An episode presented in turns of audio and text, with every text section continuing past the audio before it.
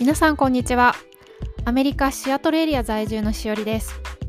このブランニューワールド海の向こうで暮らし始めましたのポッドキャストでは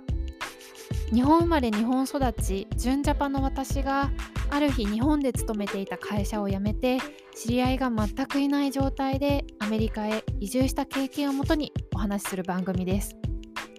海外生活キャリア社会人留学ライフスタイルなどさまざまなジャンルから日々の生活や人生をより豊かにする Tips としてこれは皆さんにぜひシェアをしたいと思ったものをお伝えしていきます。特に私同様社会人として日々一生懸命頑張っている方。それからこれから自分のキャリアや仕事を探していこうと考えている学生さんの皆さんに私の経験が少しでも役に立てば嬉しいです。それではどうぞよろしくお願いします。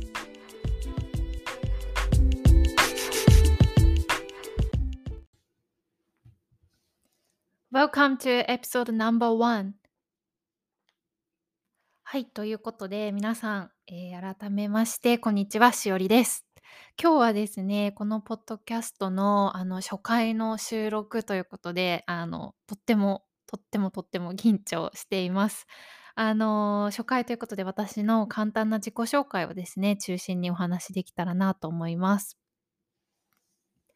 えーと、私はですね、あの、冒頭も少しお話ししたんですけれども、今アメリカの、えーシアトルという、えー都市ですね。あの、カナダの国境近く、えー西海岸になりますけれども、北海道よりも、あの、北にあるところですね。あの、そこで、えーと、そこの、ま、近郊に住んでいて、えー現地の企業で働いています。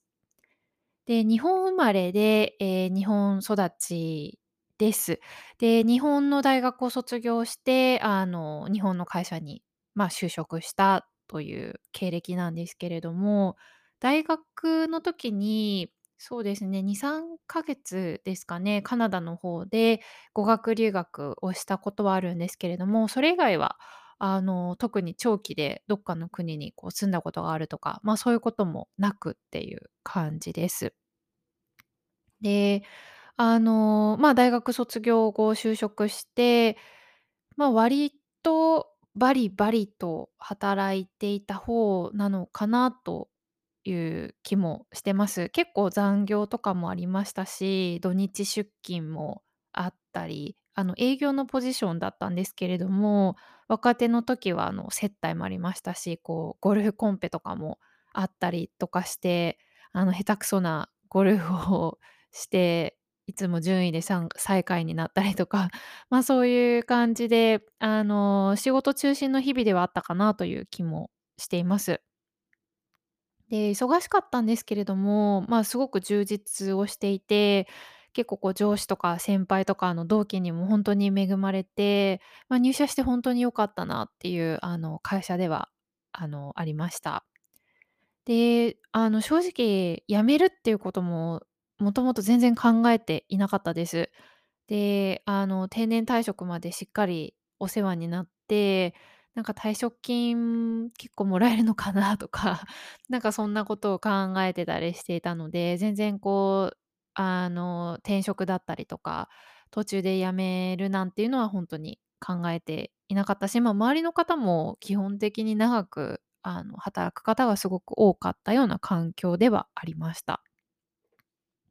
で、まあ、そんな、あの、私がですね、今、まあ、アメリカにいて海外移住をすることになったんですけれども、やっぱりこう決断した時はすごく大きな決断だったので、あの、ほんとに「えいや！」っていう感じで、もう崖から飛び降りて、私の人生どうなっちゃうんだろうみたいな心境ではありました。その長年の夢でしたし、こうやりたいことではあったんですけれども、こう自分の人生をこうガラッと変えてしまうことで、自分のこう生活基盤が日本になくなるっていうことだったので、やっぱりこうすぐによしっていう感じで決断ができたわけではなかったんですよね。で、正直すごくビビってましたし、あの、それこそ、まあ、会社辞めたら、こう生活がどうなるのかとか、自分のこう親しい人たち、こう家族がいない環境でやっていけるのかとか、まあ、細かい話ですけど、年金どうするんだとか、ま、いろんなことをやっぱり考えました。で、結局その、ま、最後は自分では決めたんですけれども、こう一人で決めるっていうことはできなかったです。なのでこう、やっぱり助けが必要だったわけで、まあ、いろんなこう、なんでしょう、こう前向きに考える方法とか、こう決断するためのこうマインドセットをする方法とか、こういろんなものをですね、こう探したり、こう試したりっていうことをする期間あの、期間がありました。で、まあ、そういう過程で、ま、そういう考え方とか、こう何か決断しなきゃいけない時のこう、マインドセットとか、それに決断に至るまでのこう、自分の考えの持ってき方とか、そういうことってもうちょっと早く知っておきたかったなっていうのをその時すごく痛感しました。まあ、私がそういうことに対してこう疎かった、全くこう興味を持ってこなかったっていうことなんですけれども、こう結構そういう情報を探し始めるところからも苦労したので、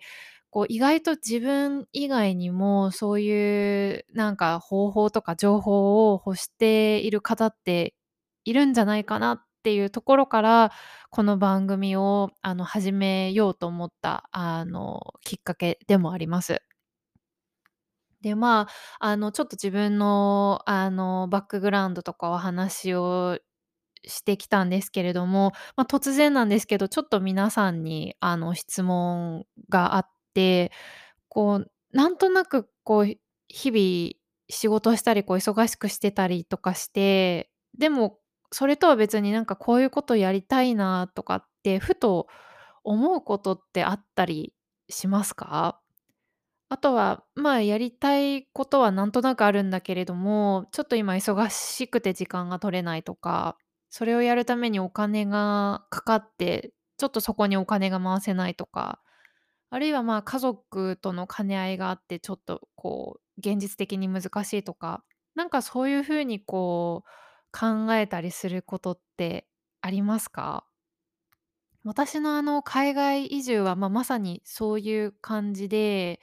あの、ま、もちろんちょっと海外移住っておっきいこう決断とかテーマなので、あの、そこまでこう大きなことじゃなかったとしても、何かこう日々、あの、仕事とかこう生活をする中でふと考えること、こう思い馳せることって意外とこう私だけじゃなくって多くの方がそういうことを考えていたり経験されていることってあるんじゃないかなとあの考えてます。なのでちょっとあのこの場で今日皆さんに質問をあのしてみたいなと思ったりしました。で、ちょっと、まあ、私私の話に戻るんですけれども、私の場合はですね、まあ、漠然としたこう、なんでしょうね、不安というか、まあ、このまんまこう、まあ、一生懸命頑張って働いたりとかして日々暮らしてるけれども、このままでいいのかなとかっていう思いが、まあ、出てきたりとか、あとこう、振り返ればやっぱりずっと前から、ああ、海外にちょっと長期で挑戦したいなとかっていう思いは、こう折に触れてふと思ったりとかしていたので、何かこうサインっていうのはやっぱり出ていったんですよね、振り返ると。で、でもこう日々忙しく過ごしていたり、まあ、そんなこと実現しないだろうみたいな感じで来ていたので、気づいた時にはその、なんでしょう、ババケツに水がこうずっと溜まっていて、もうそれが溢れちゃってるっていう状態だったのかなと思います。で、自分としては、まあ、今その海外移住を決めたタイミング自体は、あの、全然後悔はしていないんですけれども、そのサインだったりとか、こうバケツに水が溜まってきた段階で、もうちょっとこう早く気づけたんじゃないのかなとも思ったりはしています。なのでこうなんかそういう経験とかそういう風に感じる方がいらっしゃるんじゃないかなっていうのがちょっと今私が思っているところでもあります。で、まあそういった自分のこう大きなこう人生における決断を通じて、あの、海外移住するだけじゃなくって、こう自分のなんか人生とか、その人生をよりいいものにする、豊かにするにはどうしたらいいかとか、そういうことを真剣に私は考え始めました。で、日本にいた時は、まあ、あんまりそういうこと考えずに、日々とにかくこう一生懸命働いて、で、充実してっていう感じだったんですけれども、もうちょっとこう自分が若い時から、その、人生全体のこう、なんか豊かさとか、まあ、自分の心からやりたいことを実現するにはどうするかとかそういうことに関して、まあ、少し学びを深められたら良かったかなというのは今振り返って感じていることになります。まあ、そんな、あの、こんなで、あの、まあ、今アメリカで暮らしているんですけれども、えっと、まあ、今後のエピソードでは、あの、まあ、先ほど、まあ、決断大きな決断っていう話はしたんですけれども、その時に私がこう、あの、試したこととか、すごくこう助けられたこと、あるいは、まあ、その後のその、まあ、自分の人生を豊かにするために、こう今実践していることとかもちろんその今の、まあ、海外での生活とか、そういったところをですね、今後のあのエピソードで、ぜひあの皆さんにシェアをしていきたいなと思っています。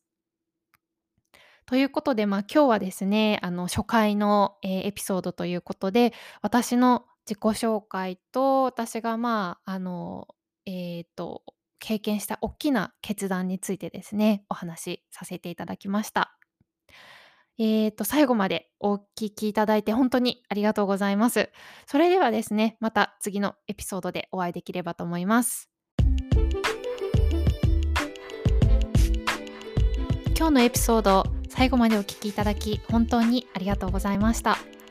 ではまた次回のエピソードでお会いしましょう。See you next time!